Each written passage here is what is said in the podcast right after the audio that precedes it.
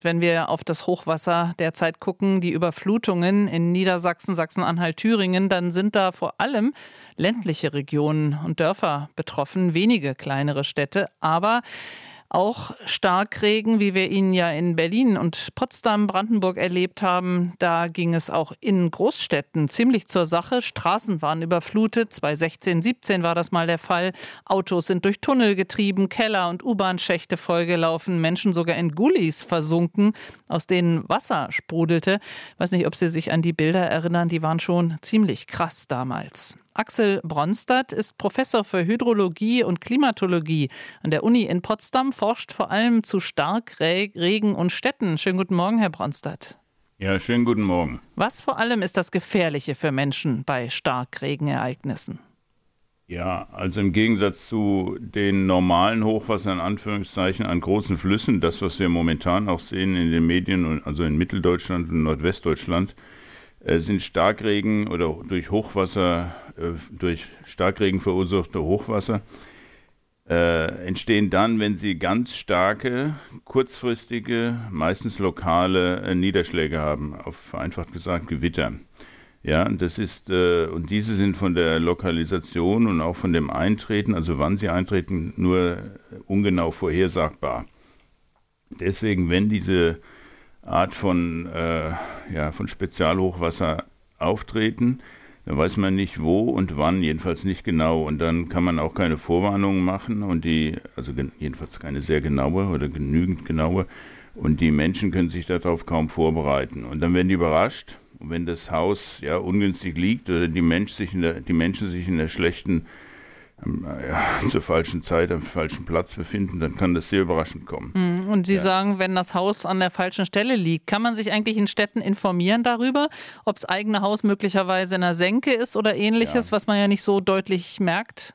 Das ist eigentlich ein, äh, die entscheidende Frage. Das kann man also als Laie oder das wird einem auch nicht mitgeteilt, wenn man ein Haus kauft oder mietet. Äh, und man sieht es auch äh, nicht, jedenfalls nicht in unseren Regionen, wo wir keine eingeschnittenen Täler haben in den Städten.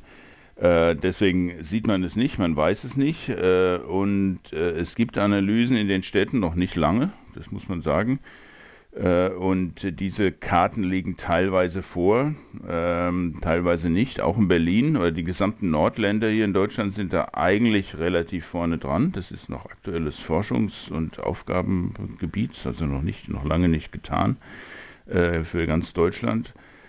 Und, äh, aber Sie können sich in Berlin zum Beispiel nicht äh, frei dazu informieren, noch nicht. Da tut sich anscheinend was. Aber der Datenschutz, die Karten liegen also zumindest testweise vor, äh, hat da äh, Bedenken, sagen aber wir mal so.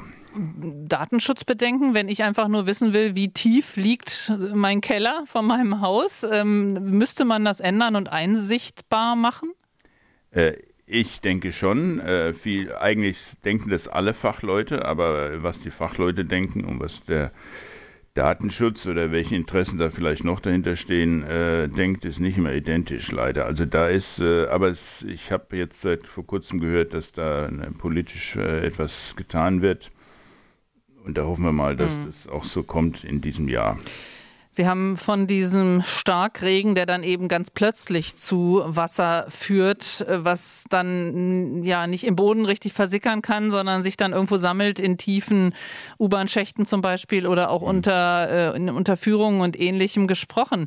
Dagegen versucht ja Städte versuchen ja zur Schwammstadt zu werden, also Wasser nicht wegzuleiten, sondern zu aufzunehmen, zu speichern. Gerade wenn man es dann an in trockneren Zeiten braucht, passiert passiert da genug? Ähm, ja, also das wird versucht. Das ist auch, auch relativ modern. Gerade Berlin äh, ist da, sagen wir mal, vorn dran oder versucht da seit einiger Zeit äh, vieles zu tun.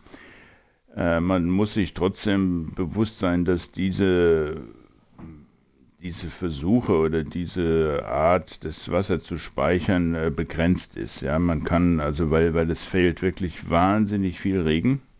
Ja, das ist, äh, das kann man nicht mit irgendwelchen Eimern auffangen.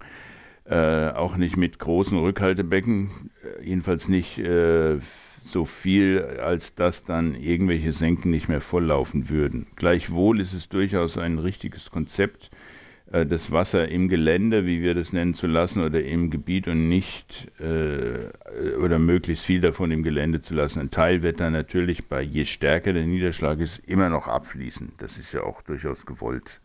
Man kann ja nicht den gesamten, äh, das gesamte Gewitter in der Stadt halten. RBB 24 Inforadio vom Rundfunk Berlin-Brandenburg.